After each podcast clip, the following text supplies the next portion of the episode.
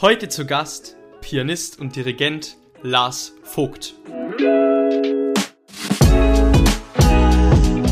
Also sagen wir mal, der, der Kuchen ist eben nicht größer geworden und es ist äh, dafür sehr viel, äh, es, es, balgen sich mehr Leute darum, um diesen Kuchen. Und äh, sowohl auf der wirklich ausführenden Seite äh, der, der Künstler, ähm, als auch bei denen, die sekundär äh, dann auch äh, mit äh, ja, in irgendeiner Form damit zu tun haben, sei es Konzert veranstaltend, sei es PR-Arbeiten machend oder Festival organisierend, so weiß der Himmel. Herzlich willkommen bei Careers of Classical Musicians, ein Podcast rund um das Thema Karriere im Klassikmarkt.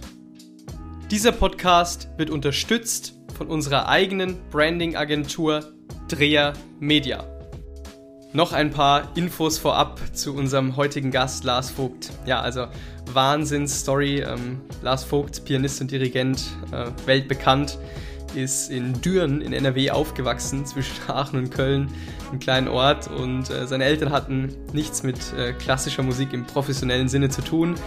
Also ähm, total lustig, wie er dann dahin gekommen ist. Ähm, hat bei Kämmerling studiert. Und ähm, ja, The Leads, The Leads Competition für alle, die im Klavier sozusagen Bereich unterwegs sind. Ähm, dieser Wettbewerb war dann so ein bisschen der Breakpoint. Das hat dazu geführt, dass er in der Öffentlichkeit auch Aufmerksamkeit auf sich gezogen hat.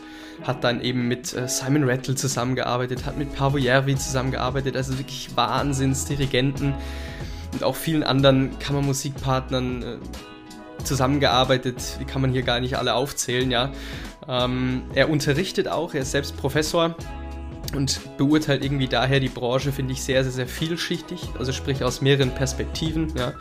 Ähm, und darüber haben wir im Endeffekt gesprochen, sprich die Themen im Podcast sind, wie beurteilt er selbst den Klassikmarkt?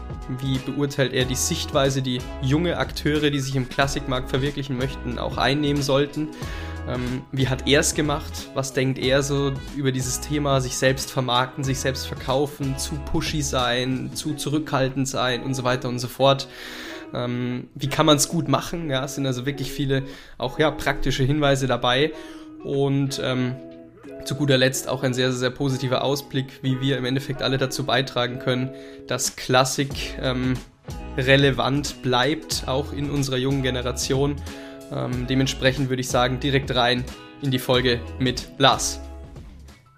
Herzlich willkommen zu einer neuen Folge von Careers of Classical Musicians. Heute mit dem Pianisten und Dirigenten Lars Vogt. Moin Lars. Hallo. Wenn man sich deine Vielschichtigkeit anschaut, dann bist du einerseits als Pianist natürlich tätig, als Conductor, als Dirigent tätig, aber auch als Professor und dahingehend ähm, direkt einmal mit einer Startfrage gestartet. Wie beurteilst du eigentlich die Chancen, die heute ein Musiker im Klassikmarkt hat? Das kann man natürlich so allgemein äh, überhaupt gar nicht sagen. Äh, natürlich habe ich im, im Verlaufe meines jetzt auch schon nicht mehr so kurzen Lebens ähm, schon festgestellt, dass der, der Kuchen sozusagen, um den es geht, äh, nicht unbedingt größer geworden ist. Ähm, das hat mit vielen Faktoren zu tun, mit äh, Schulbildung, mit Ausbildung, mit familiären Dingen, äh, äh, die Rolle von klassischer Musik. Das ist aber wahrscheinlich ein sehr weitgreifendes Thema, ähm, was wir jetzt nicht erschöpfend behandeln können. Ähm, also sagen wir mal, der, der Kuchen ist eben nicht größer geworden und es ist äh, dafür sehr viel äh, es, es balgen sich mehr Leute darum, um diesen Kuchen. Und äh, sowohl auf der wirklich ausführenden Seite äh, der, der Künstler, ähm, als auch bei denen, die sekundär äh, dann auch äh, mit, äh, ja, in irgendeiner Form damit zu tun haben, sei es Konzert veranstaltend, sei es PR-Arbeiten machend oder Festival organisierend, oder weiß der Himmel. Ähm, äh, insofern es ist, es ist auch kein einfacher Weg, aber was ist heutzutage auch ein einfacher Weg? Nicht? Also äh, ja. äh, man muss es schon mit, mit totaler Leidenschaft tun. Leonard Bernstein hat mal gesagt, das ist wie Zen-Buddhismus. Wenn man nur einen Zweifel hat, soll man es nicht machen. Und, äh, und da ist ein bisschen was dran. Also das, man muss schon einen, einen gewissen Wahnsinn mitbringen äh, und einfach natürlich eine unbändige Freude an, an ich hatte schon gehofft, dass die Frage nicht zu negativ beantwortet wird, nach dem Motto, ah, hat alles gar keinen Sinn. Zeiten. äh, nein, aber ähm, ich glaube, die, die, die Message auf jeden Fall oder den Punkt, den du machst, ist angekommen. Aber jetzt mal angewandt quasi, wenn du jetzt in der Hochschule lehrst und es kommen Studenten logischerweise auch in deine Klasse, Studentinnen, gibt es da so Indikatoren, wo du so irgendwie, wo man schon so ein paar Sachen, wo man einfach weiß, okay, es funktioniert oder es funktioniert nicht, dass sich ähm, der oder diejenige beruflich verwirklichen kann? Also beruflich verwirklichen, wer, wer, bin ich denn, das zu beurteilen? Äh, äh, ja. Beruf, Beruf ver verwirklichen, da gibt es ja so viele äh, äh, Möglichkeiten. Äh, ich habe vielleicht einen relativ schnellen Blick darauf, ob das jetzt der nächste Polini wird. Nicht? Das, das mhm. werde ich erkenne ich, glaube ich, relativ schnell. Wenngleich selbst da kann man sich auch in gewissem Maße täuschen. Da bin ich auch schon äh, häufiger auch des Positiven überrascht worden, wo ich dachte, dass es gewisse Grenzen gäbe, äh, wo ich dann, dann gemerkt habe, mit dem gehörigen Zutrauen, äh, sind diese Grenzen durchaus auch verschiebbar. Ähm, ähm, ja, also das Instrumentale kann man noch so einigermaßen ähm, einschätzen, glaube ich. Aber was man aus diesem Wissen, aus diesem Findungsprozess, der so ein Studium letztlich hauptsächlich ist, ähm, was man daraus macht, ist ja jedem so selbst überlassen. Und da können die unterschiedlichsten Dinge rauskommen. Und ich habe auch höchsten Respekt äh, vor Leuten, die dann zwei, drei Jahre äh, meinetwegen bei mir oder bei Kollegen in der, in der Klasse waren und die dann sagen, super Erfahrung, aber ich möchte mit meinem Leben dann doch was anderes machen. Äh, ähm, und dennoch glaube ich, hoffe ich, dass sie auf diese Zeit immer als was sehr, sehr Besonderes zurückblicken, diese, ja, irgendwo auch diese Chance gehabt zu haben, äh, mit einem erfahrenen Musiker oder einer erfahrenen Musikerin sich über große Musik auszutauschen. Ich meine, was, was kann es beglückenderes und befriedigeres geben und sich dann auch noch selber ausdrücken und jemanden haben, der einem hilft, möglichst weit zu kommen, möglichst tief zu gehen in persönlichem Ausdruck das hat ja immer auch mit uns zu tun, mit Psychologie zu tun. Wer bist du überhaupt? Und wie geht's dir gerade? Also das, man kann ja. das kaum auseinanderhalten. Nicht? Äh, das, das ist äh, einfach, wir haben wirklich mit dem, für mich, mit dem ganz Essentiellen unseres Menschseins zu tun. Kurzer Hinweis in eigener Sache. Dieser Podcast wird präsentiert von Dreher Media. Was macht Dreher Media? Dreher Media baut Webseiten sprich entwickelt ein Branding-Konzept für den jeweiligen Künstler, die Künstlerin, stimmt dieses quasi auf die individuelle Person ab und findet dann im digitalen einen Ansatz, der hier funktioniert.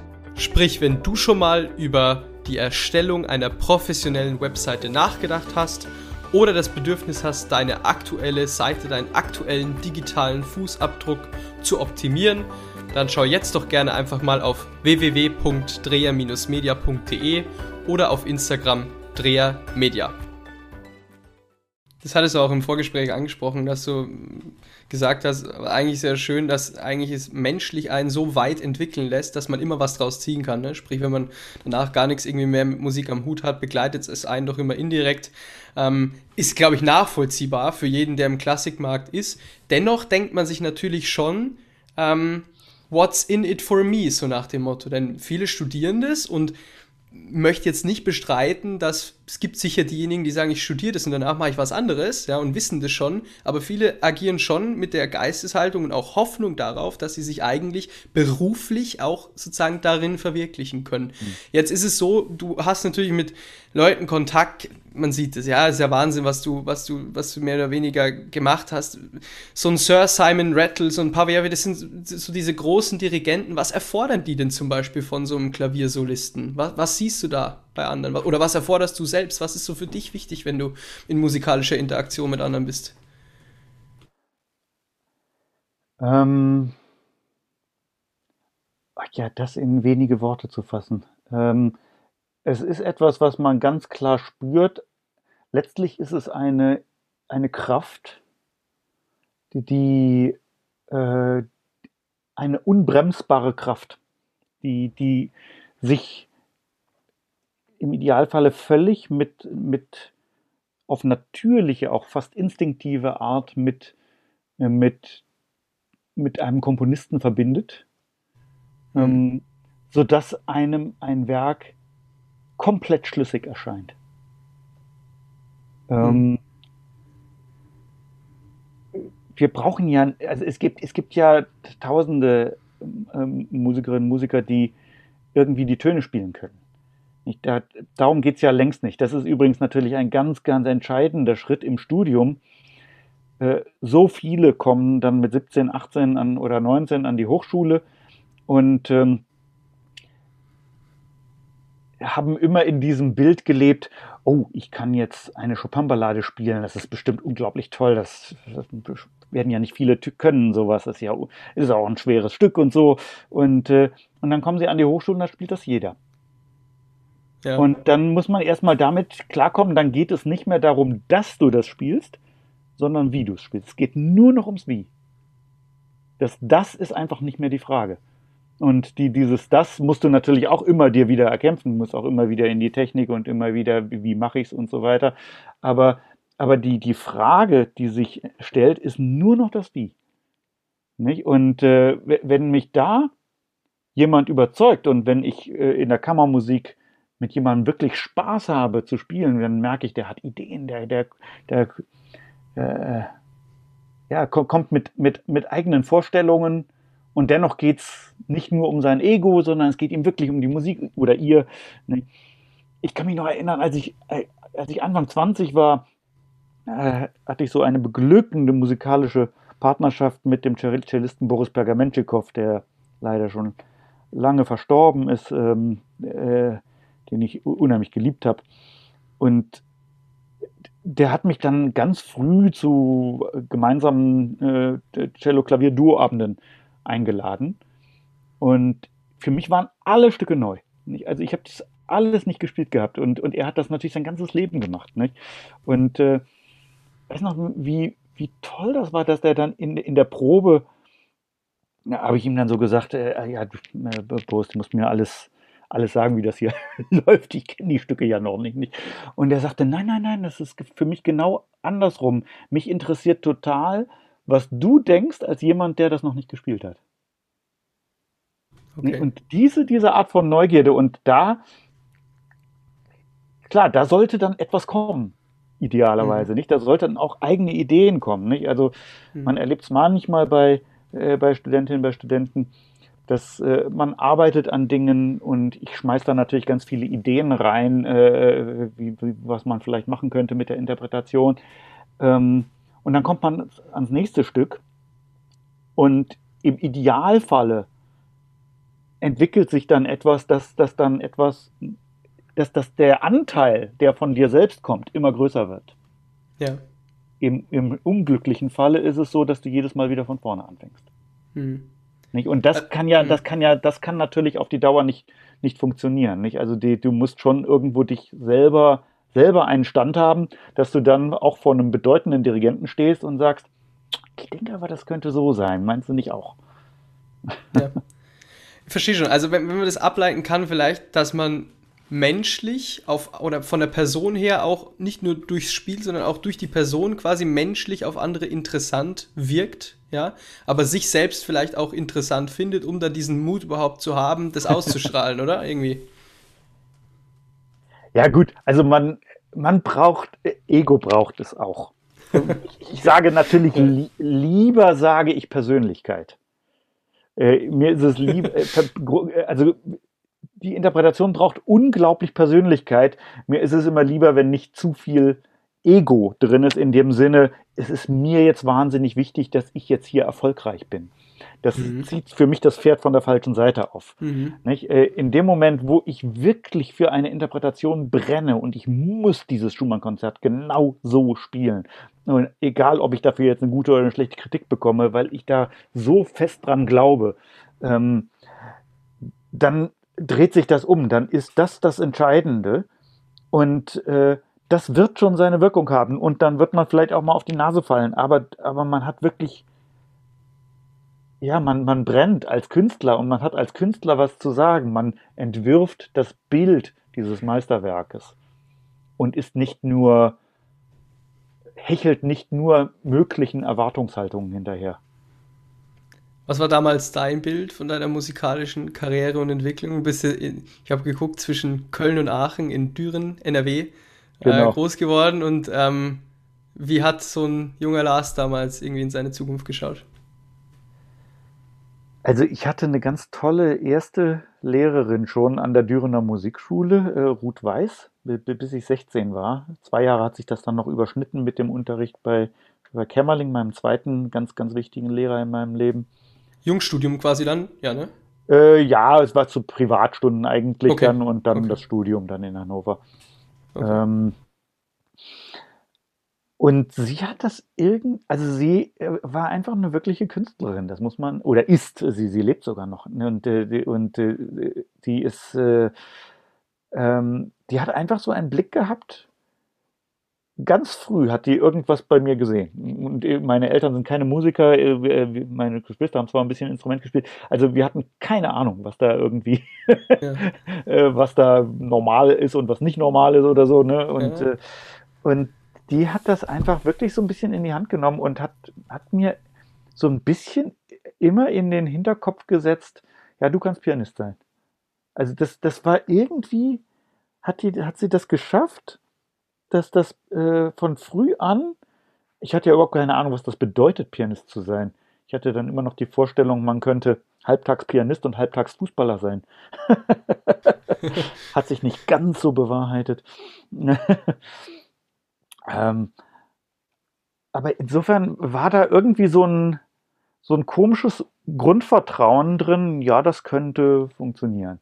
Und selbst als ich dann später dann auch mal durchaus meine Krisen hatte und Dinge mal nicht so funktionierten in der, ähm, ja, mit 15, 16 auch mal Jugend musiziert, mal nicht so toll verlief oder sowas, ähm, war ich immer der festen Überzeugung, das, ist es, das muss es sein. Absolut.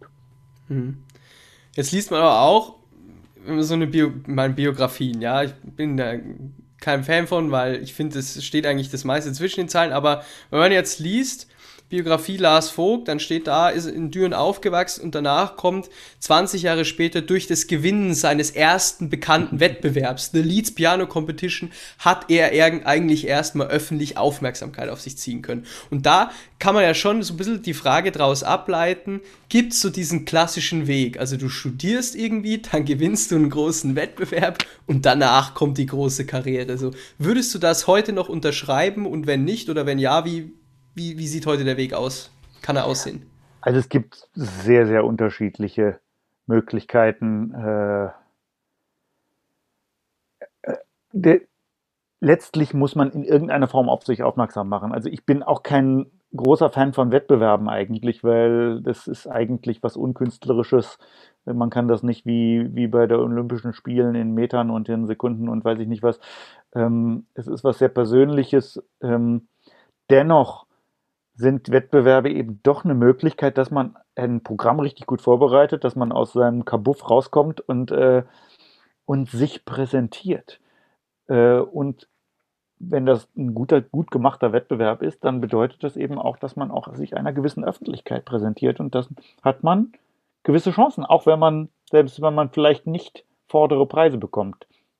Ich weiß noch, in meinem Jahr zum Beispiel in Leeds äh, äh, ist mein, mein, mein guter Freund Piotr Andraszewski ähm, äh, ist nicht ins Finale gekommen, wegen einer Technicality. Also er hat ein Stück nicht komplett abgeschlossen dann. Ähm, und äh, dennoch ging es danach für ihn sofort los, weil, weil er einfach äh, wirklich was zu sagen hatte, ein toller Künstler war. Nicht? Also das sind nicht immer nur die Vorderen, die dann äh, was machen und gerade, also ich war dann natürlich auch total dankbar. Ich hatte ja nicht den ersten Preis in Leeds, sondern den zweiten. Und dennoch äh, hat, hat Simon Rattle mich damals dann zu verschiedenen Konzerten eingeladen. Ich durfte mit ihm Aufnahmen machen und so. Das war natürlich ein, ein, ein irrsinniger, eine irrsinnige Startmöglichkeit. Ja. Ähm, also ich denke, in irgendeiner halt, Form ja, auf sich aufmerksam machen muss man.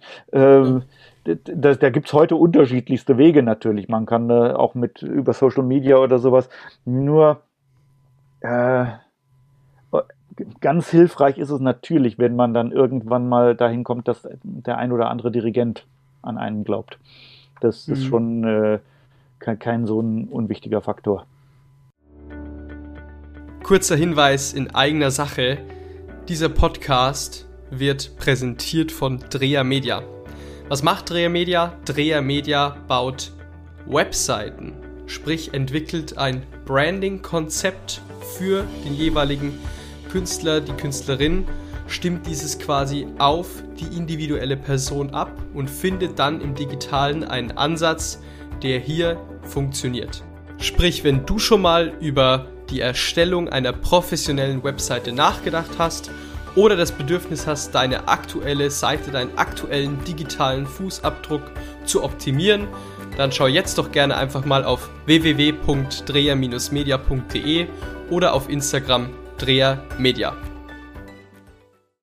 Aber warst du da mal ganz konkret, jetzt warst du so jemand, der das proaktiv gesucht hat, sich ein Netzwerk aufzubauen, irgendwie an solche Leute ranzukommen, dann zu schauen, wie können die mich weiterhebeln oder wie, wie bist du da so als Mensch? Ja, da, da war ich eigentlich, das war nie so mein Ding. Also ich weiß noch, als ich dann, ich hatte dann früh diese Agentur, äh, die, die bis heute für mich arbeitet, diese, dieselbe äh, Dame, Celia Willis, die äh, seit 30 Jahren arbeiten wir zusammen jetzt. Ähm, und die hat dann manchmal gesagt, willst du nicht schauen, hier, hier kommt der Dirigent XY nach London, äh, dem vorzuspielen. Und also ich, ich habe das nie, äh, dieses einfach auf Leute zugehen und darf ich mal vorspielen und so weiter, das habe ich irgendwie nie, das war nie mein Ding. Irgendwie, also ich äh, habe gerne, ich war glaube ich auch einfach zu schüchtern. Das ist also, hm. äh, ich, ich habe diese, ich habe eine, eine, sehr, eine Seite, die sehr nach draußen geht und die sehr ähm, auf Leute zugeht. Und ich habe auch eine Seite, die äh, eher dann, wenn es zu viel ist, dann sich lieber zurückzieht. Und äh, also ich, insofern war ich, äh, ich bewundere es bis heute, wenn, wenn so bestimmte Kolleginnen und Kollegen einfach äh, ein Netzwerk zack, bumm, aufbauen und die ganzen Leute in den Medien kennen und wissen ganz genau, wen man wie anspricht, damit man äh, ein Projekt verwirklichen kann. Zum Teil kann ich das jetzt auch besser, also das habe ich schon ein bisschen gelernt über, über die Jahre, aber es, ähm, die, sagen wir mal, die Selbstpropaganda ist mir immer ein bisschen schwer gefallen. Ich habe immer gedacht, ja, das, da muss meine Kunst für sich sprechen und das muss schon irgendwie dann äh, sich so finden. Und glücklicherweise gab es dann eben auch genügend Leute, äh, die das durchaus wahrgenommen haben. Ne? Also gut, im Nachhinein kann man immer sagen, vielleicht hätte, hätte ich vielleicht noch dies und jenes noch anders gemacht, wäre wär ich vielleicht noch auf einer anderen Ebene, das kann man, weiß Gott, ja, ja. Der, der, Bekanntheit, also an meiner persönlichen Entwicklung möchte ich eigentlich gar nichts rütteln. Ja. Wenn ich das jetzt an Anfang anknüpfe, da sagtest du, der Kuchen ist quasi umkämpfter geworden. Ähm, also emergiert ja daraus auch irgendwo, dass jetzt Leute sich eigentlich bewusst nach mehr Outreach sehnen. Ne? Also Akteure, quasi, wenn ich jetzt Pianist werden will, natürlich gucke, ah, wie komme ich da schnell hin, Netzwerk und und und. Sind da, findest du das verwerflich so, dieses ne Netzwerke bewusst suchen? Findest du mal, dass da manche zu pushy sind? Ähm, also es gehört ein bisschen dazu, dass man sich, dass man sich eben nicht versteckt, sondern dass man wenn man es positiv formuliert, dass man dazu steht, was man tut.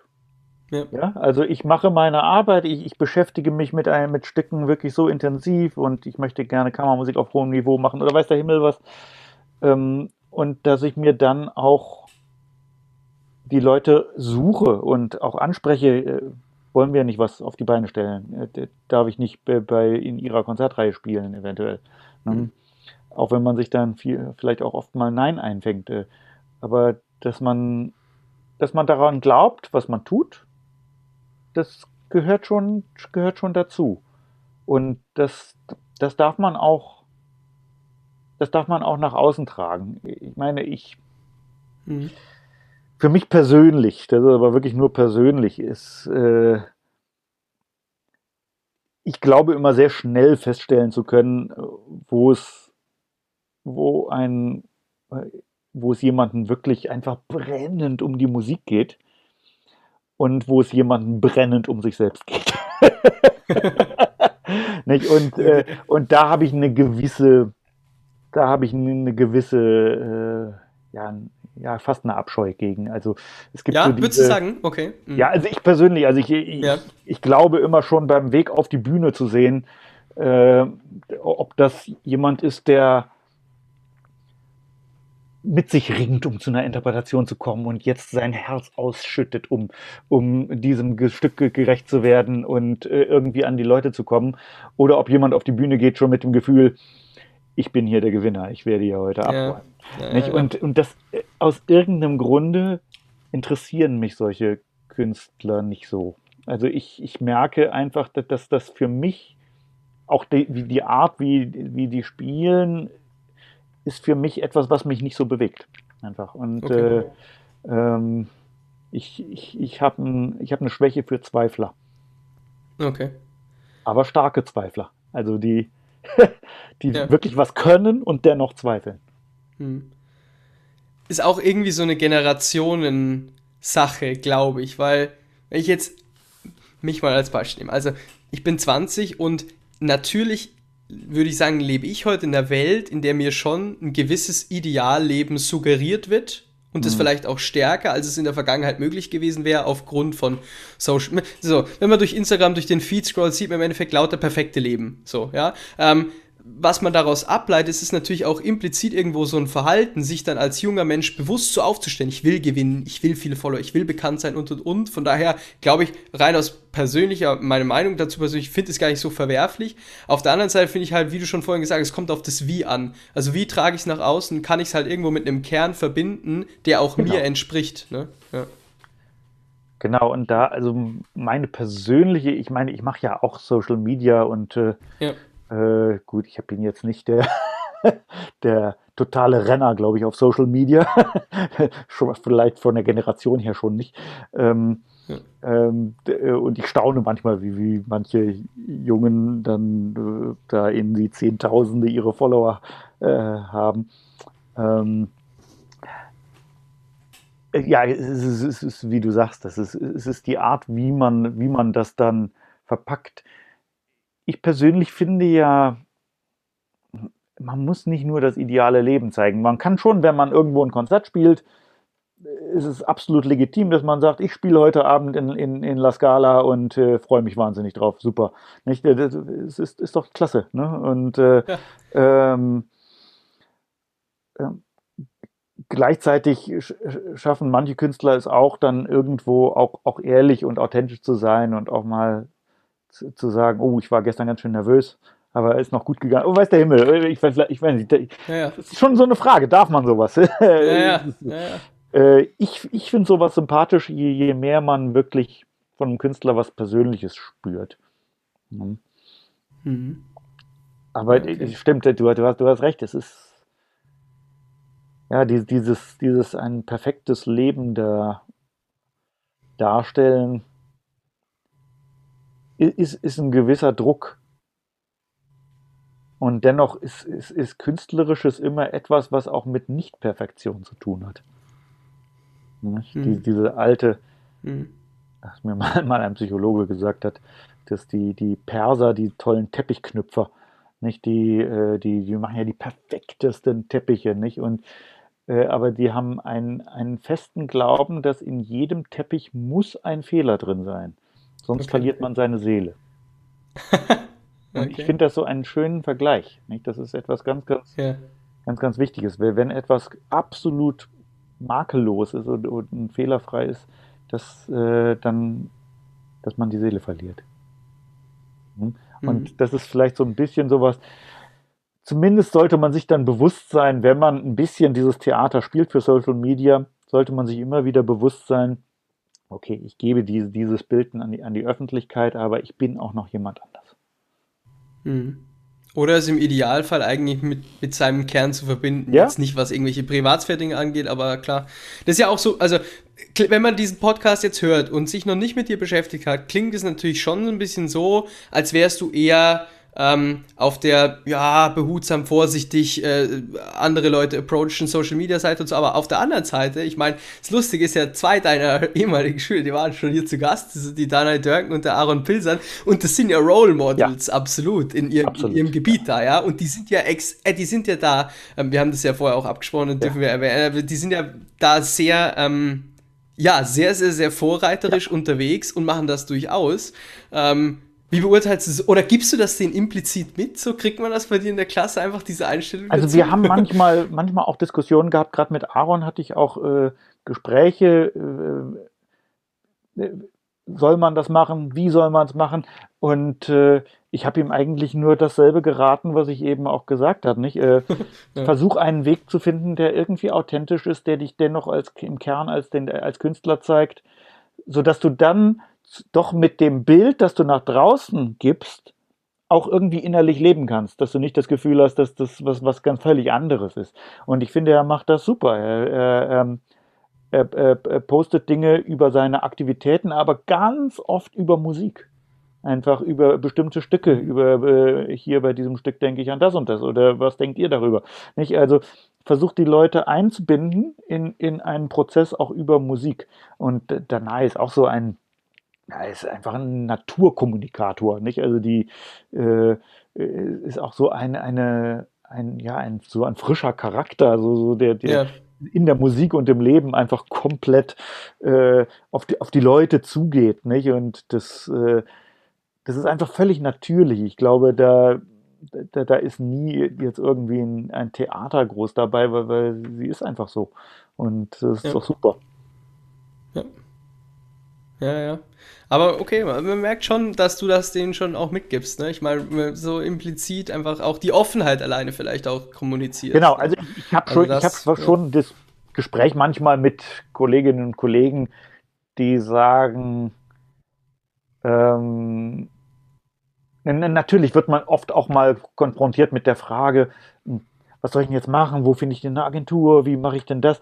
Und äh, ja da gibt es natürlich einfach Grenzen. Nicht? Also du, man kann schon vielleicht mal einen Tipp geben hier und da. Ähm, man kann auch mal ja bei wichtigen Fragen der, der Karriereentscheidung vielleicht mal zur Seite stehen mit, mit Rat. Äh, dennoch ist natürlich unser Kernmetier, das Künstlerische vorzubereiten. Nicht? Das ist das, was, was, was wir können. Nicht? Ich, bin, ich bin nicht noch ein Manager daneben. Nicht? Ja. Ähm, aber ich habe natürlich Erfahrung und da bin ich, äh, bin ich total gern bereit, dann auch äh, äh, die Erfahrung weiterzugeben und eventuell auch mal zu helfen, wenn, wenn, mhm. wenn, das, wenn das möglich ist. Weißt du, ich denke auch durch diese Offenheit, ähm, trägt man dazu bei, dass letztendlich dieser Kuchen sich vielleicht auch vergrößern ja. kann, oder? Denn am Ende, denn am Ende geht es ja darum, Menschen zu erreichen mit Musik. Und ähm, Klassik ist so eine Nische, vielleicht kann man auch mal, indem man diese Grenzen sprengt, ja, und, und einfach mal eine, eine andere Offenheit an den Tag legt, auch mehr Menschen erreichen und letztendlich auch zu diesem tiefen Kern führen. Es geht ja nicht darum, sich irgendwie billig zu verkaufen, mhm. aber einfach den Puls vielleicht der Zeit gemäß zu präsentieren. Genau, also das habe ich auch immer wieder festgestellt, zum Beispiel auch bei meinem Festival Spannungen in Heimbach, ähm, ja. dass vieles über die Identifikation mit Künstlern funktioniert. Nicht? Wir haben da zum Teil wirklich richtig komplizierte Programme gemacht oder neue Musik gespielt und Menschen, die sich sonst nie darauf einlassen würden, vielleicht, lassen sich darauf ein, weil sie wissen, ah, der Christian Tesla spielt das, das möchte ich hören. Da, ja. da glaube ich dran, dass das super ist ne? und dass da was halt dahinter ist. Und dann man gibt sozusagen dann einen Künstler, den man mag, einen Vorschusskredit darauf, äh, was, was der dann auch künstlerisch anzubieten hat. Und das kann man dann natürlich auch nutzen, um Leute vielleicht mal auf Wege zu führen, die sie vielleicht sonst nie gegangen wären. Was natürlich schade ist, wenn das andersrum dann ist, wie das heutzutage oft im Markt ist, dass ähm, die Künstler dann immer seichter anbieten, um möglichst viel in Richtung Follower, in Richtung Verkaufszahlen und so weiter. Ja. Und äh, wenn man immer seichter anbietet, dann äh, es gibt, sagen wir es andersrum, es gäbe Künstler, die, die ihre Popularität so einsetzen könnten, um, um Dinge äh, vielleicht auch noch mehr zu, zu, den Leuten zu bringen und die, ja. dann, die dann nicht noch die nächste äh, Filmmusik-CD noch aufnehmen müssen. Ähm, aber gut, das ist ja auch jedem, jedem überlassen. Nicht? Aber für, für mich persönlich ist das dann schön, wenn das so funktioniert über diese Identifikation, ähm, dass man dann auch durchaus mal verführt wird zu etwas, was man vielleicht sonst nicht sich angehört hätte. Das ist doch ein positiver Abschluss, oder? Dass man ja, im Endeffekt die Möglichkeit dazu hat, durch sich selbst zur klassischen Musik zu führen. Ja, geil. Genau. Wow, okay, okay, okay. Vielen Dank. Ähm, das hat Spaß gemacht. Äh, ja, ja, Wahnsinn. Danke dir, Lars. Danke für deine Offenheit. Ja, ja, alles sehr gerne. Alles Gute dir und deiner, deinen Aktivitäten. Das sind ja tolle Sachen, die du machst. Und äh, ja, du, und du hilfst natürlich auch gerade den jungen Musikern da auch eine Plattform zu finden und so. Das finde ich auch ganz toll. Danke. Kurzer Hinweis in eigener Sache. Dieser Podcast wird präsentiert von Dreher Media. Was macht Dreher Media? Dreher Media baut Webseiten, sprich entwickelt ein Branding-Konzept für den jeweiligen Künstler, die Künstlerin, stimmt dieses quasi auf die individuelle Person ab und findet dann im digitalen einen Ansatz, der hier funktioniert. Sprich, wenn du schon mal über die Erstellung einer professionellen Webseite nachgedacht hast oder das Bedürfnis hast, deine aktuelle Seite, deinen aktuellen digitalen Fußabdruck zu optimieren, dann schau jetzt doch gerne einfach mal auf www.dreher-media.de oder auf Instagram drehermedia.